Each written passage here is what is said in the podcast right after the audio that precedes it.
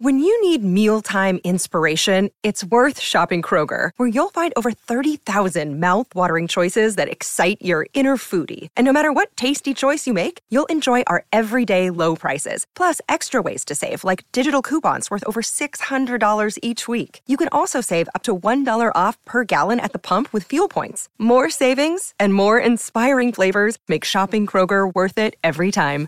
Kroger, fresh for everyone. Fuel restrictions apply. Another day is here, and you're ready for it. What to wear? Check. Breakfast, lunch, and dinner? Check. Planning for what's next and how to save for it? That's where Bank of America can help. For your financial to-dos, Bank of America has experts ready to help get you closer to your goals. Get started at one of our local financial centers or 24-7 in our mobile banking app. Find a location near you at bankofamerica.com slash talk to us. What would you like the power to do? Mobile banking requires downloading the app and is only available for select devices. Message and data rates may apply. Bank of America and a member FDIC.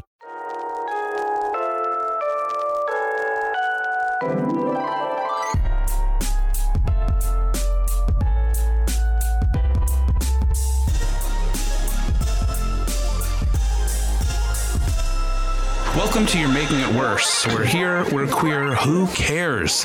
I'm Elliot Glazer. And I'm Brent Sullivan. And I'm H. Allen Scott. Textual healing.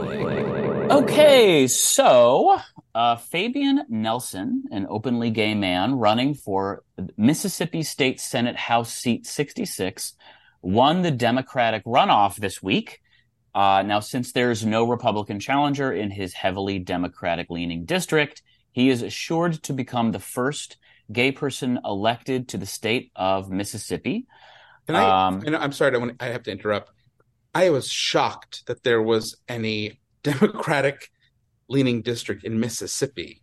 So remember now, this is this is state. So this is like all like local districts, yeah. and Mississippi has um, large swaths of uh, you know of uh, like concentrated black voters, and so Mississippi is very very uh, polarized when it comes to racial like race right. and voting. So yeah. almost all voter black voters are Democrat there, and almost all white voters are Republican. Wow, that sounds the, like a generalization, but okay. because on the federal level, especially with yeah. like this, the House of Representatives, the representatives from Mississippi, they they've they've sort of jiggered it so that there's a way in which only white people are elected. Um, but right. at the state level, it has been a, it's a little bit it's always a little bit different. It's like that in Missouri too. Uh, but I mean, but still, Missouri, uh, Mississippi has a has a great black electorate as well. Yeah, and so I just thought this was kind of an interesting. We won't obviously get into the weeds. Let's see, the, but it, the New York Times reported that he never made sexuality a central part of his campaign, which makes sense. Of course, uh, it said, "quote When he campaigned in South Jackson, he talked about the city's water crisis and and about crime. When he campaigned in rural areas, he talked about broadband access and economic development." Um, as I said, uh, makes sense. Speak to your voters, not the Axios electorate, uh, uh, as I put it. Now, this leaves uh, one. There's only one state left in the United States of America that has not vote that has not elected a, an openly LGBTQ lawmaker, and I will let our listeners spend a brief moment guessing what that state might be before I reveal. It is Louisiana, which I'm honestly, to me, the biggest story of this article was that I'm surprised Louisiana is the last state because it is, of course, very conservative, but it also has New Orleans, which is a huge city and very, very like gay friendly for a southern city. So I'm just surprised well, they've never had. It's, I mean, it is gay friendly economically. It is not necessarily even the Democratic lawmakers on in some situations are not necessarily LGBTQ friendly. It's a they dan- they do a weird dance down there in Louisiana mm-hmm. in terms of the the how the democratic politics work because it is it does skew sometimes fairly conservative or southern in some ways. Yeah, yeah. Yeah, yeah but like just compared to like Alabama, even like the Dakotas, um, I feel like conservatism isn't quite as harsh or mean outside of the South. I I, I think conservatism tends, at least uh, maybe that maybe you would disagree, but I just find conservatism in like the Great Plains and the West to be a little bit less mean spirited than it, it is in the South. Oh, I feel like all of the beware, most beware Staten Island. Never visit Staten Island. Yeah, I mean, fair- I would say Island, I yeah. would say the conservative. I mean, to me, the conservatives that I fear in terms of some of their politics is Ohio or like you know the the states that uh, the um I don't know those states that where there is a, a moderate there is a moderate electorate there, sure, but there tends to be an extreme republicanism in some capacities or a republicanism that can like it, and the, the old republicans are gone in terms of like the ones that were kind of okay with having a gay son or were kind of okay you know what i mean? Like a whole new swath have been elected especially in the era of trump that makes it kind of like it just sometimes southern republic i mean and now also like look at georgia georgia completely rejected their that that style of republicanism and went completely democratic so like there is a lot of really really good change happening in the south and Yeah. hope, hopefully that that sort of bleeds out into other areas and other states Yeah, yeah, for sure. Yeah, Ohio's taken very gone very far to the right. yeah Um, in the last ten years. yeah Uh, so yeah, what are your thoughts, guys? What do you what do you think about um our friend Fabian Nelson? I mean, it's just, I mean, it's just exciting, you know, like as we, as everyone just keeps saying, like, you know, representation is, is the key. And like seeing that, it's just the knowledge of, of knowing that that's even happening, I think is pretty powerful. And Mhm. again, I'm like, Mississippi, I, I, I get it now that you've explained it, like the, but, but even so, I'm like, Mississippi is, I can't wrap my head around what hap- what even goes on there. so having having well, an lots of good things go on, official- especially the people who listen to this podcast from Mississippi. good people exist in Mississippi, Elliot. It's a shocker, I, can't- know. I just can't imagine like what what's the Mississippi Jackson Jackson Mississippi Mississippi's right a beautiful Mississippi state. is lacking big city. I mean, Alabama has like you you put Mississippi and Alabama in the same category, but like Alabama has big uh, several big cities, quote unquote Mhm. big, but like you know relatively Mississippi is like almost cityless. well, yeah, but have you it's- I been mean, there Alan I've driven through it many times. I've I've stayed there before as well. It's it's a it's a beautiful state. I mean, it's you know, there's I guess it has a lot of problems, especially the with the state's politics in terms of like getting money to where it should be going to, and certain populations are definitely being hurt a lot in the state of Mississippi. But uh, it is a beautiful state with great food and good people, and you know. It's a. I mean, I've only driven through it, so I can't say much. But every time I've driven through it and ate there, I've had a wonderful time. is it considered the South or is it the Midwest It's or the South. It's definitely the South. Mississippi Yeah. in the Midwest. Yeah, it's it's below. don't know. So there's the there's the um. I mean, it's well, it's not the line. I forget the line, but there's this. It's like Ar- it's right below Arkansas, so it's it's definitely Oh. the South. yeah that's the South I guess I get confused between like Missis- Missouri is technically the Midwest Yeah, Missouri would would I would say is like sort of the heart of the Midwest. Yeah, the Mis- Right. It, it kind of it kind of borders southern because especially after you go out of St. Louis and Kansas City, anything south of sort of Springfield definitely has a southern quality to it. Um, the Ozarks, very Dolly Parton, very sort of you know what I mean. It's there's a southern element to it, but it is very Midwest. what about Oklahoma Oklahoma is interesting because it is sort of the gate it, gateway. It's the gateway to the west in a lot of ways, but it is also southern because it's it has a it's it has a Texas aspect to it. So there's like there's a little bit of a southern quality to it, but I always considered Oklahoma more west than southern. Uh, Right. Interesting. Yeah. I, Although I Reba would McEntire say is from too. Oklahoma, so that's I mean she's the queen of country. So you know Could you say that again? Reba What'd you say? McEntire. Reba McEntire is the is from Oklahoma, and she's the queen of country. So maybe yeah that's the South Yeah, that's definitely the, that's definitely the South. But no, my thinking on this is it's wonder. I mean, listen, we need more queer people in general elected to office in any way that they can get elected. They should be getting elected. Particularly, we need more, you know, people of color and and women, queer people elected in in spaces, just so that there's more just visibility in there in state houses in local hou- i mean literally it's all everything is local so the more queer people who run for local office i mean everyone dreams of being a us senator brent sullivan but start locally start with the city council start with the school boards. The school boards need so many people elected. So that and, and horrible things are happening in schools right now across the country in terms of you know what they're banning in books so certain books uh, in libraries and the whole lgbt stuff that we've talked about. Like lots of things are happening. So i think it's fantastic.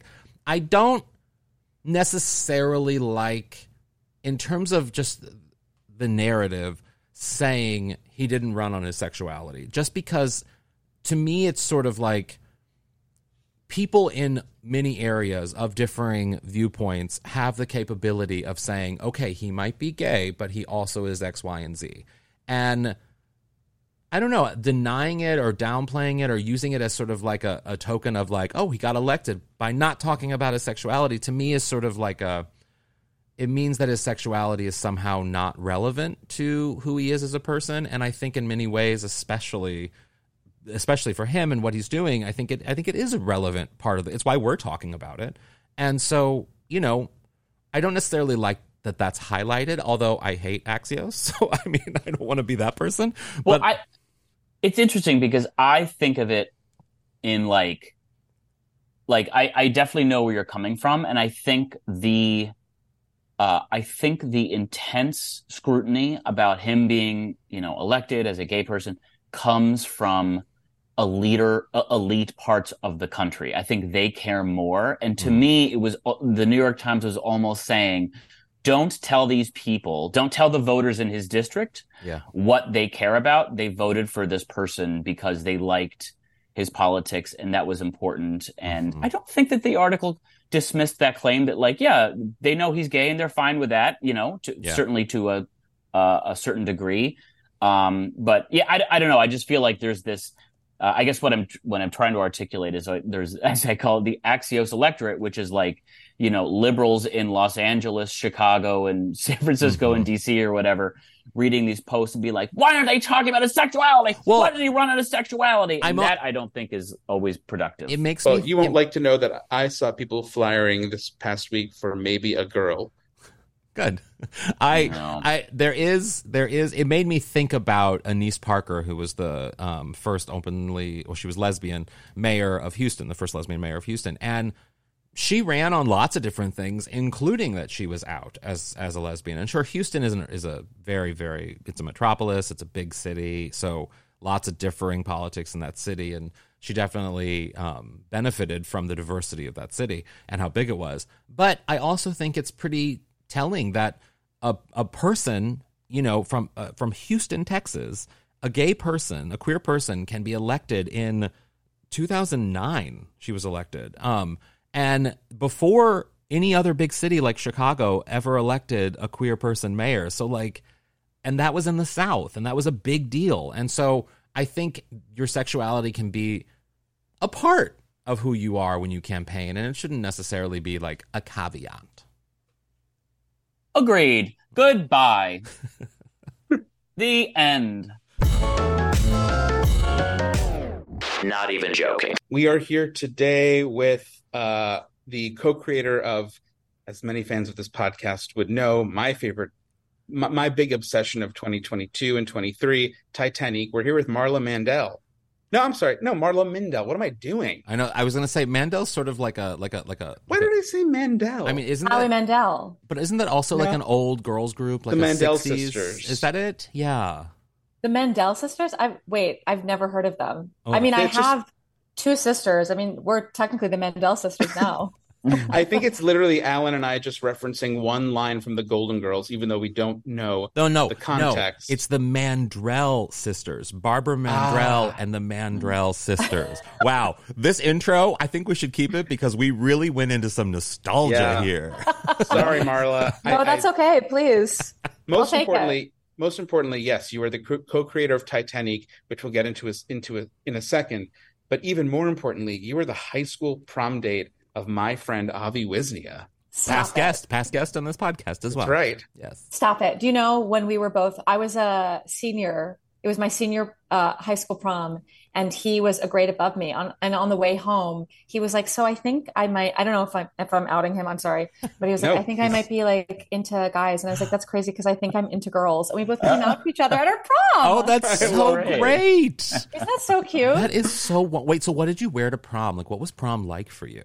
Okay, do you guys remember Cachet, the female store Cachet? It was Oh, like yes, it yes. was it was a brand for like 50-year-old globe trotting women. And at that time, my senior year, they called me Patty Newscaster because I dressed like a 40 year old woman. I had like poofed out hair. I didn't know how to use a flat iron. I wore like Easy Spirit, unironically. Anyway, so I had lost a bunch of weight and I was like, I'm going to shop at Cachet. So that's what I wore, which was not traditional. Wow. That's I like- love that. That's like you you went to uh I love those stores because I don't know what that is, but I can this is crazy. I don't know what that is, but I can picture the logo. Oh, yeah. Cachet with like an accent aigu over the E. Yes. Did you And ever walked in. yes. go ahead? Sorry, you, go you- you walked No, no, in no, what? no. I walked in and I saw a I saw a mustard yellow dress with like leaves in beads down the side, and I was like, I'll take it.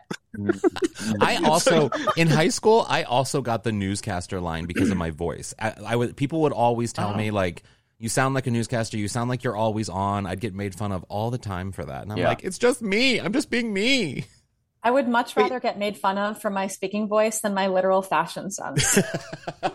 I do want to I do want to get a better idea of what does that mean that you dress like a 40-year-old woman while in high school? I I just like I'm talking. It was like Ann Taylor Loft, and and and I worked at the Limited, so I got a forty percent discount on the Limited, and it would play a lovely, lovely day, lovely day, that friggin' song on repeat, and I would just work there, and I would shop, and I would get all of their clothing, and I look. I, I, I'm a timeless face, I guess. I can say. But when I was uh, 18, this woman came up to me and she was like, Can I ask you, are you 40? I was like, Are you serious? And I was Wow. like, Something's got to change. Wow. And then I did a revamp. I did I did a, a rebranding of myself.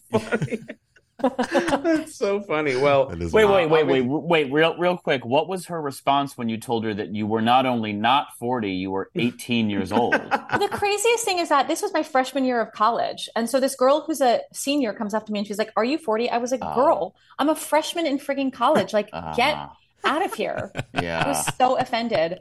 And then, you and then this have other- been. this other guy said to me, this other guy said to me he was gay, and so he was like, "You have such a pretty face. If only you could dress better."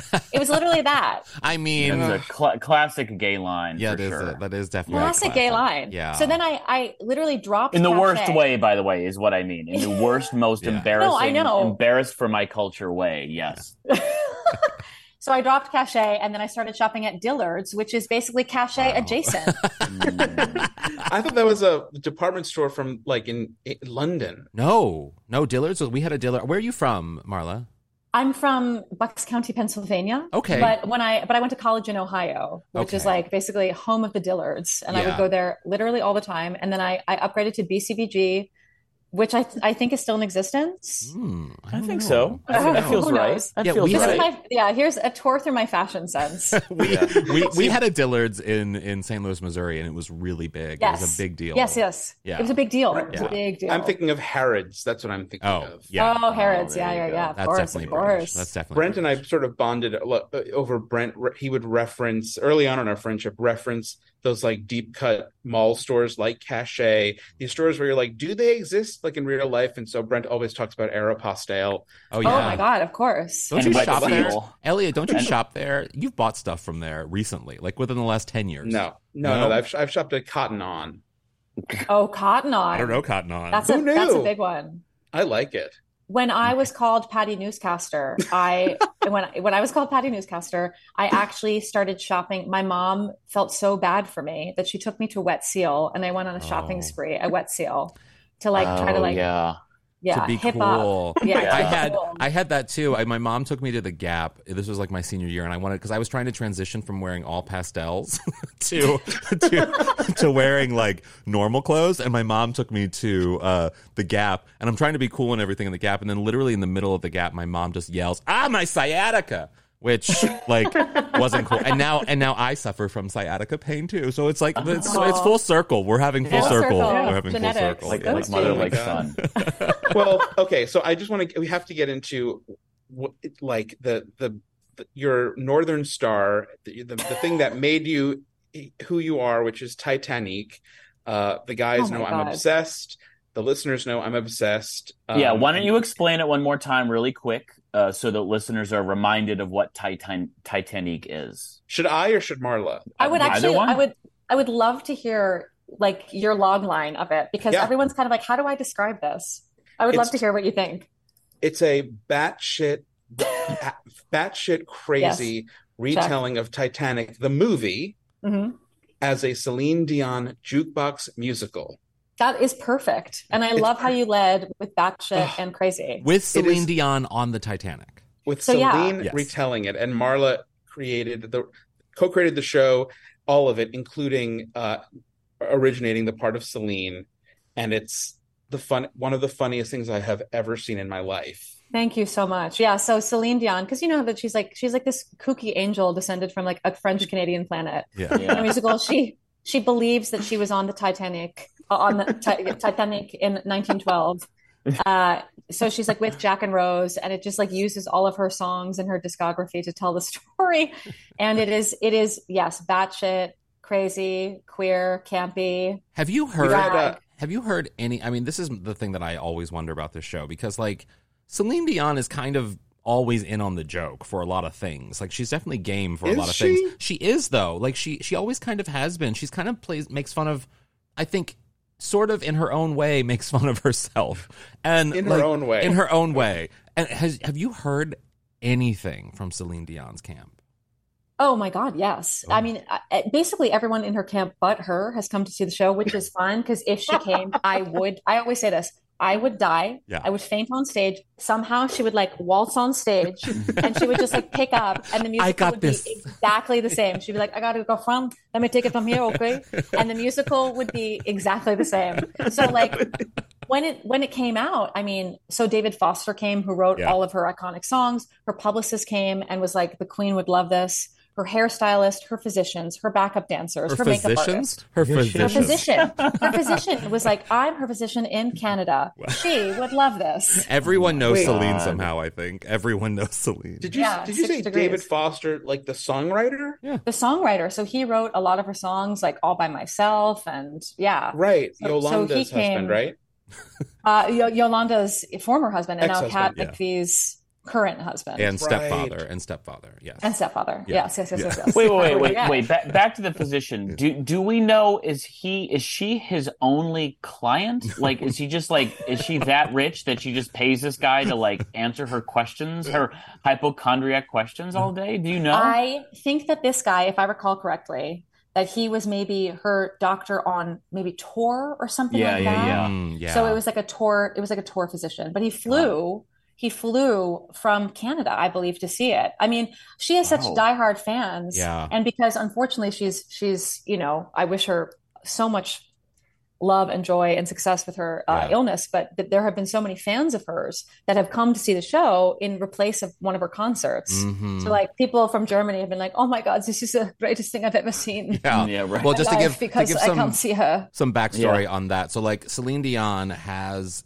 I mean, it's a disease, not to make fun of it at all, because it is horrible and it sounds horrible, but like, it is also a disease that only Celine Dion would have. It's called stiff person syndrome. And Say, she sorry, had say it again because uh, your stiff, voice cut out. stiff person syndrome. And it, she had to delay all of her dates, her tour dates, because of this illness. And it's actually a horrible illness that like causes a ton of different problems. But it's also like Celine Dion can't have the run of the mill illness. She has to have one of those unique illnesses that is unique to Oh Celine Dion. God, I just I want her to get better so Same, badly. I same. I just, the funny thing to me is that she is just she. I grew up on her. My holy trinity was Celine, Mariah, and Whitney, Mm, Yeah. and mhm. and then of course like uh uh Patti LuPone and Barbara. Yeah, but like yeah. my top three were like those women, and so she to me is the greatest singer of all time, and I have looked up to her, and she's my icon, and so you know what i'm so thankful for with our show is that as she's going through this if like we can be like a vessel for her like her spirit animal in this time and we can bring joy that she can't bring at the moment like then i feel that we're When we're did- doing our job When did you first like I- become obsessed with Celine Dion? oh my god i mean so like t- nine ten i mean i'm aging myself but like when she was on the radio like that's the way Yeah, like yeah. all that stuff and like to love you more Yeah. and all by myself i just New would Day. I Oh, like yeah. a new day Oh, see, no, Oh, I'm yeah. all so- about the the because good. the I because would you belt love my me. tits off in my room all the time. And I just became obsessed with her. And she helped, I mean, she shaped my voice. I'm like a poor man's, the, a homeless man's Celine, but, but it's there.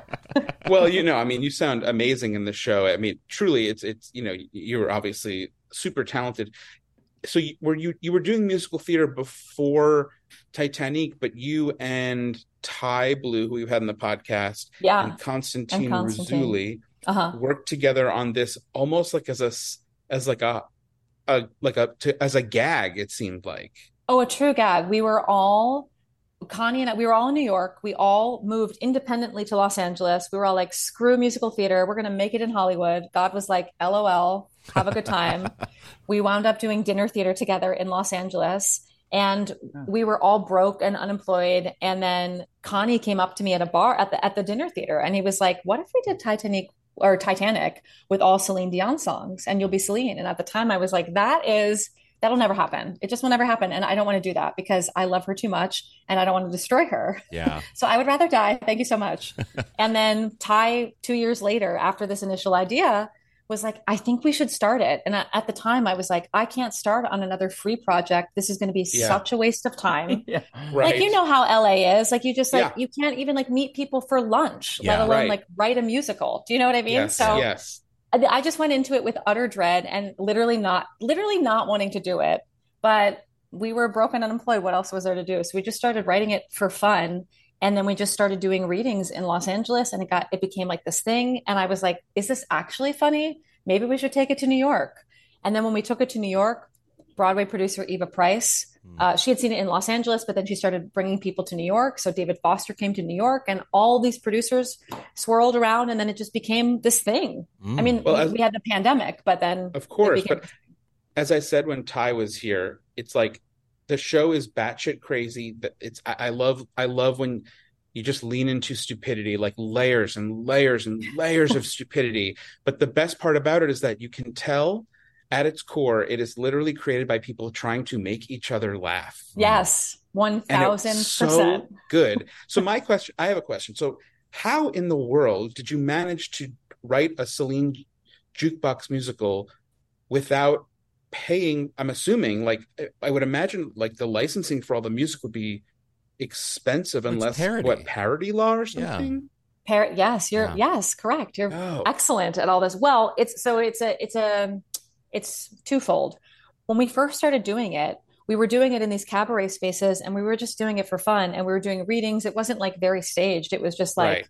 music stands and a dream and our credit card. There was no money. So we were just doing it. And then once it became more serious, Eva Price, the producer, is like she is she produces all of the biggest jukebox musicals. So then we employed uh, a lawyer to get some of the songs, and we lost a couple songs. But the songs that we did get, I'm shocked. Like we got Beauty and the Beast, oh. we Oh. got River Deep Mountain High. Oh.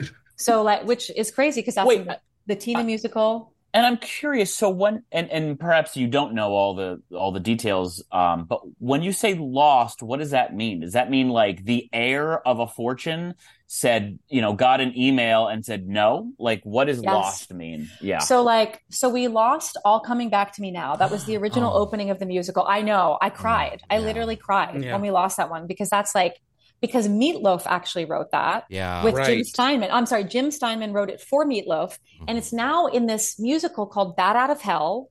Huh. So they didn't want to give it to us. But Oh. meanwhile, on the other hand, River Deep is in Tina, and they gave it to us. So it just kind of depends on, I guess, Mm. uh, uh, the, uh, the ego, or if people Yeah. want to give it or they don't want to give it. We lost Power of Love, or Cause I'm Your Lady. We lost that one. yeah. We- Wait, you trying to get us in trouble here? Come on, come on. Sorry. No, keep doing it. Keep doing it. I'm sorry. I uh there was a woman named Jennifer Rush who originally recorded this song in the 80s and then Celine covered it and Celine made it huge. And so I think Jennifer was not fond of that. Yeah. And then we Oh. lost Mm. we lost uh that's and that's the way it is to Oh. uh & Juliet because Max Martin wrote that and & Juliet is a Max Martin musical. Yeah. So Oh. we lost those wait, three. you don't you don't think that's not in the show at all, and that's the way it is. I sing one line of it in One the show. line, right? Yeah, I just I sing love- a little line and then we go into a different song. What about My Heart Will Go On? Oh, my heart will go on. My heart will go on is definitely. Yeah, If we I was lost gonna my heart will go on, like, then how we would wouldn't you- have had you the wouldn't have been able- in my opinion. Exactly. Yeah. That would have Yeah. been tragic. That would have been tragic. The one Yeah. song that I that I wished I'd heard, but I feel like is a little bit too much of a deep cut, is the one for the music video that I still remember seeing on VH1 as a kid, where I was like, "She's hot," oh my and it was her. it was the sh- it was the song um Love Can Move Mountains. Oh yeah, love can move. Yeah, I love that one. That was almost our ending, but it Oh, is I love that. it is so much of a deep cut. It is. And, yeah. and that's what and, and- mm-hmm. and that's what I I'm sorry to to like stand in this insane way, but another reason that the show is so good, in my opinion, is because it not only rewards everyone knows what Titanic is, everyone knows what the movie is, everyone knows who Celine is, but you reference these like YouTube videos that I have like I'm not a big a Celine fan as you are, but I've seen these videos. I think a lot of us have seen these videos because they came around like 10-ish years Yes. ago. Yeah. They're just super cuts of her like DVD Being her, like, silly? concert- Yeah, yeah, Being yeah. silly. Yeah, yeah. and I've you guys those. reference some of the cra- like the craziest weirdest little deep cuts that I hate to say this but like when those happened in the theater i was like screaming Oh, but good. i felt like most people didn't get what that was. And it just you just kind of move on. The show is like at a frenetically perfect pace.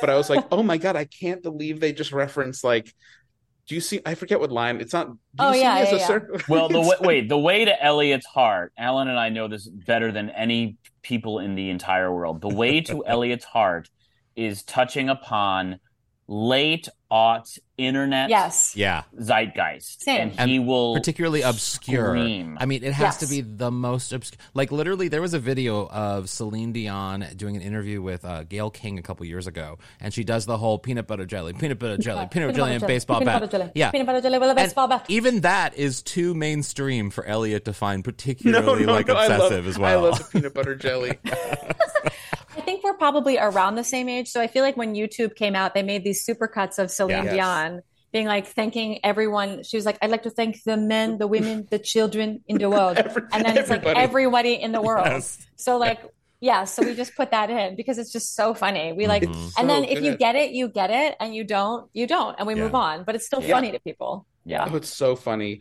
Um, I don't want to. Sorry, I don't want to supersede if if Brent or Alan have any questions because I could keep asking. But I guess um, my another question is: How did you prepare for the role of like how, as somebody who's a fan? How do you prepare for the role? How do you how do you become well, Celine? I want to add on to that too. Also, like because you love Celine so much, how do you not make it offensive? Because it's easy to make Celine Dion. I think it's easy to be offensive about Celine Dion. I think and sort of make fun of her. So how do you kind of do it as like a like a love note, like you do do? it, Yeah, Well, I, I, okay. So the first part of the question is I first had a panic attack when this was like becoming serious. I could not watch anything because I was so scared that I was going to butcher literally every note and her accent. And so when I first started, I was really bad, to be honest with you. Mm-hmm. And then when this became serious, I, I got into an Instagram relationship with her. I started watching every single video all day long. First thing I saw upon waking, last thing before bedtime. And I started watching like all of her little, she has like such like a unique kind of symphonic sensibility with her hands and her face. Like, you know, it's like kind of twisted. So I just started incorporating that and I and I because of my I guess Broadway background and and the fact that I listened to her growing up, I just kind of tailored my voice to her. Mhm. And then what I love about her is that she operates, even though she's kooky, she's crazy, she's a little bit in on the joke, she operates from a place of love. She is actually never mean in any interview. She's a little like wild, but she's like, you can tell that she has a genuinely good soul. And I think because we love her so much, we made very, very clear we never want to offend her. We don't want the Mhm. audience to be offended. We want people to literally see me as her. Like I want to be a dra- I, I want to be her in drag. You know what I mean? And I want people to revere that. So that was really, really important to us. I realized if I could channel all the love in the world and and make the audience feel just like so welcome and warm and Mhm. look at everyone in the eye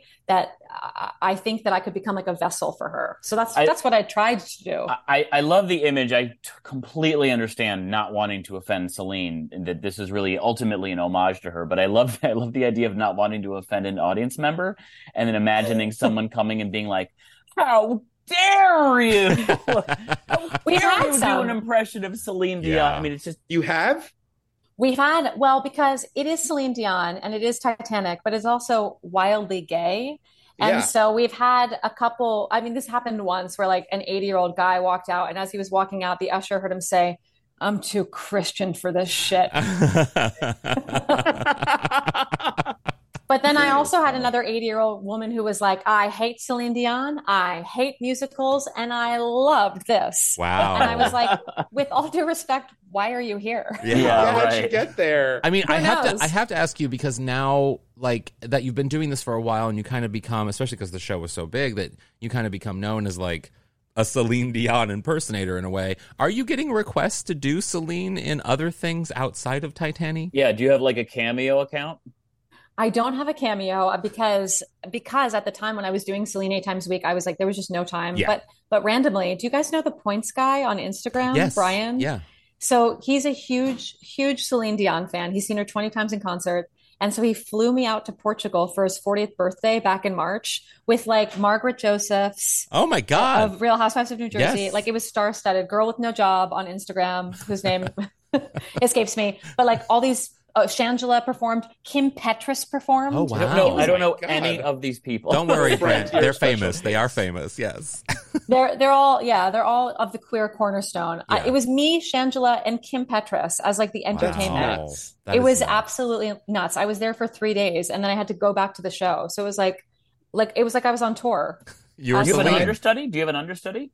Oh yeah, yeah, yeah, yeah. I have now multiple understudies. This was only supposed to Oh. be for three months. Like this whole thing is just you're not, you're, not doing it though anymore, right?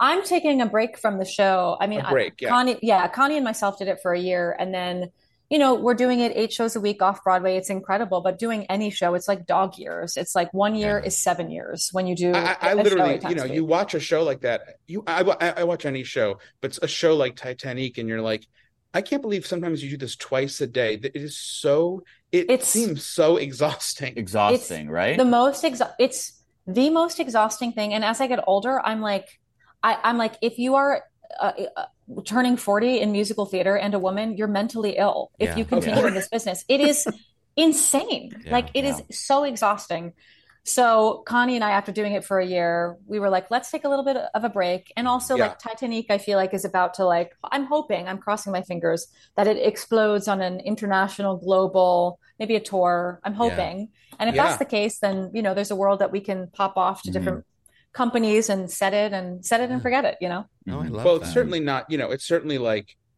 the little show that could. I mean, it went from. But we all performed at the UCB when it Of was course. the UCB, and then it turned to, to the Asylum where you guys were performing it, and now it just keeps getting bigger. And I mean, I really do hope that it continues to grow and grow because the you know again, it's like it's so it ca- could be seen as niche because it is so offbeat, but man, I feel like people see it, especially like that old woman who didn't like Celine or musicals, and it's like, oh, this is beyond all that. This transcends that. It's just a good time. I, I think so too. I think that it is highly niche, but I also think that it's highly commercial. I mean, it's like two of the greatest, you know, '90s kind of. Uh, I, I think it's a perfect Venn diagram of the '90s. You have Titanic, you have Celine Dion, so all millennials, everyone our age is coming to see it. But Yep. then, like now, like bachelorette parties are coming to see it, and and the elderly are coming to see it and are just loving it. There's something for everyone. So Yeah. It's it's perfect. I love it. thank it you so, so much. much. Yeah. Ah, thank Well, you. So great. I can't. I I could keep asking questions, but we have to wrap. Uh, uh, but Marla, thank you so much for being here. I'm so glad I got to see Titanique twice. I will see more of it. Um, but where can people follow you online? Oh, you can find me at Marla Mandel on Instagram. And TikTok. Mindelle, Mindelle. Yeah, yeah, yes, yes. Not the what? What was it? Mande- Mandrell. I said Mandrell. Mandela. Yeah. Nelson I think- Mandela. No. Thanks, Marla. Thank you. And another thing. So I wanted to have I wanted to have a conversation that is for some reason this is like weirdly personal to me. Uh, but I also am excited to have to have this chat. Um, I wanted to talk about what I call personal ASMR sensations. So that is something that you find pleasurable, not sexually, Elliot, but something that you find pleasurable, um, that you probably would expect no one else to to think feels good. Um, and again, pleasurable in you know whatever regard you you want to choose. So I'm I'm happy to start um, before you guys go, and I'll give you my list. Um, the first are are uh, pretty obvious: twirling my tresses. I love twirling my hair. I have, haven't been able to stop my entire hold, life. hold on, hold on, hold on. When we say twirling your tresses, I came up with that term because you're not twirling your tresses.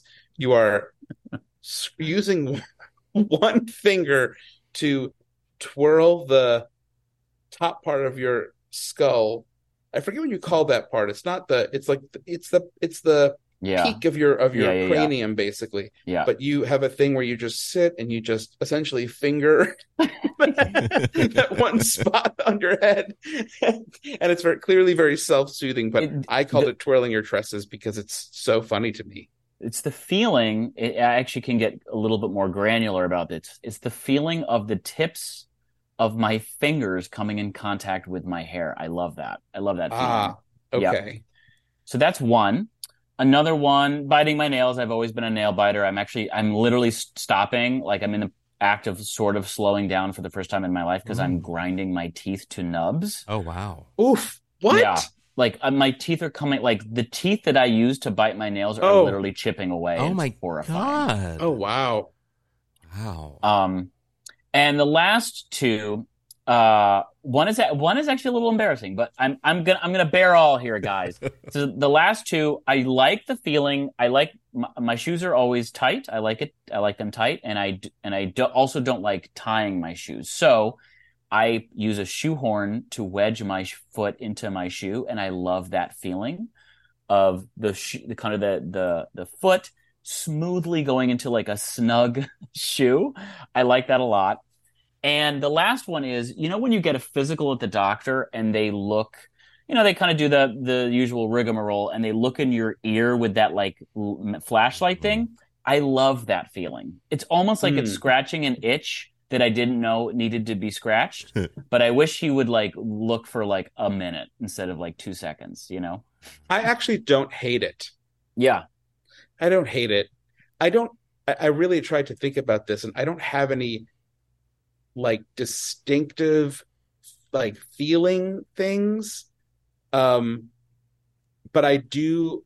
It's. I guess you know what. It's not really ASMR, but I've always, always, always loved the feeling of my own small space. If that makes sense. no. Yeah. Even as a, What as a mean? little kid, I would put like play, but I would like love having my own. I was obsessed with jobs where people had like their own drive-up window, or own- Cubicle. Oh uh, a yeah. cubicle, or something enclosed. I liked enclosed, and so I've. I think I, uh, I. It's not really ASMR, but like even with a car, I'm like I like my own enclosed space. I used to do that on my desk. I would take my folders, like in first grade, I remember this in Miss Milkowski's class. I would take my folders and I would create this like my own little cubicle where I'd like one folder in the front, two on the sides, and one on top. I It's- that. And it's funny you say that because I also had a similar thing. I would sell baseball cards outside of my parents' house. And there's like one building in Ann Arbor that is a, basically imagine like a porta john, but it's like made out of bricks. So it's like you could you could sit and that's it. Mm. I would I would dream of buying that building and selling my baseball cards out of this building that again is literally just large enough to sit to put a chair in and sit.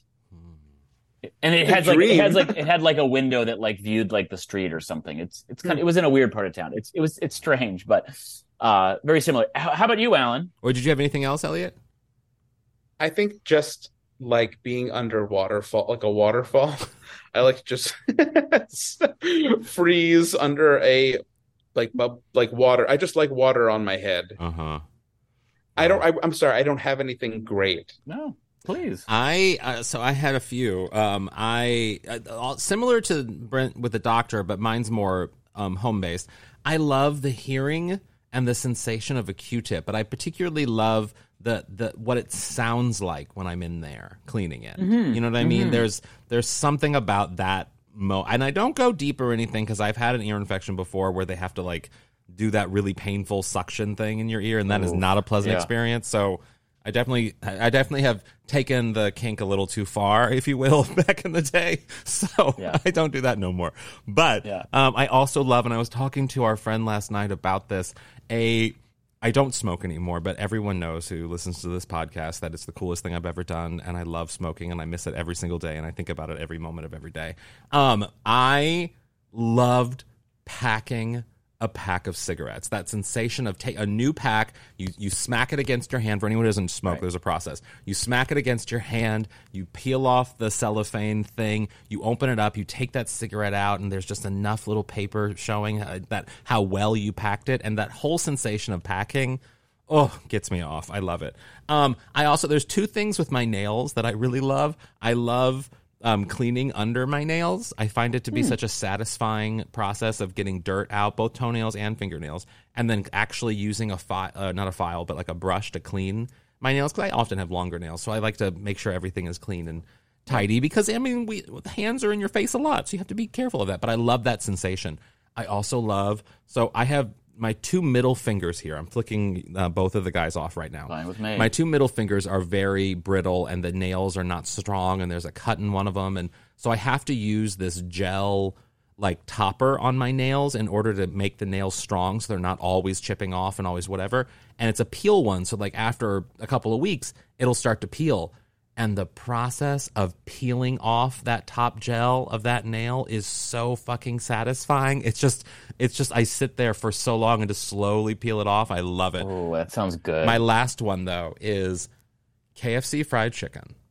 The process of taking the original recipe fried chicken and taking the skin off that fried chicken and then eating that skin and Oh. then eating the chicken is like amazing.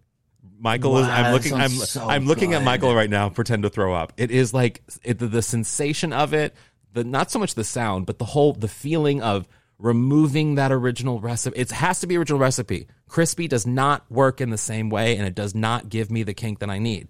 I have to pull that original recipe off and then put it in my mouth like it's a like it's like it's an appetizer. So you eat the skin all at once. Oh my god! If I can, if it comes off, Yeah. and the thing is, like, if it only comes off in little bits, it's like ugh, they they yeah, fucked it up. Yeah, it's not fun. But if it's like one nice, like like I'm moving, I'm removing a rug from the ground. You know what I mean? And I just Yeah. pick it up and put it in my mouth and just, ooh, it's so good. It made me think of an, one that I actually like. Actually, I think I thought of three more. Wow, One I'm, is I'm amused for you. grape- What? I'm amused for you. Yeah. One is eating a grape and peeling the skin off with my teeth. Mm. hmm One is um, a paper cutter that you like, you know, doing in one Oh swoop. yes, and the those were that it makes. so good. Oh yeah. And then the third one is being hot and jumping into a pool. And it's like, this is the, like, obviously I like tem- temperature control more than anything in my life. Yeah. And to go from hot to cold in one fell swoop and to feel completely refreshed and completely comfortable is, there's nothing better. See, it's Yeah. so funny because I am the. Uh, we've talked about this before. I'm the opposite of Alan and Elliot. Alan is not as uh, unhinged about his need for temperature control, but uh, but you guys both certainly enjoy a cool room. I am never. I don't think I've ever jumped into a pool and not been cold immediately. So Oh, such really? that I don't even find it refreshing. Oh, that's so surprising. How It is ju- I don't just- even how how is that possible? Yeah, it's just like even if it's hot out, like I just find it all it's always so jolting to jump into a cold pool that I I don't find it to be a pleasurable experience. You know what does piss me off when you're doing when you're in the shower, right, or you're getting ready for the shower, and you turn the shower water on, and you think, you know, oh, it's been a few seconds, it has to be hot by now, and then you touch it, and it's still fucking cold. That pisses me off. It doesn't Yeah. feel it's it's bad because it, it, you feel like you're wasting water. My apartment, I'm not trying to brag, guys. My current apartment has water, hot water like a hotel, and it turns on within one second. It is it is oh. very hot within one second. It's inc- it's an incredible perk of this building. Well, if that's not a reason to move downtown, I don't know what is.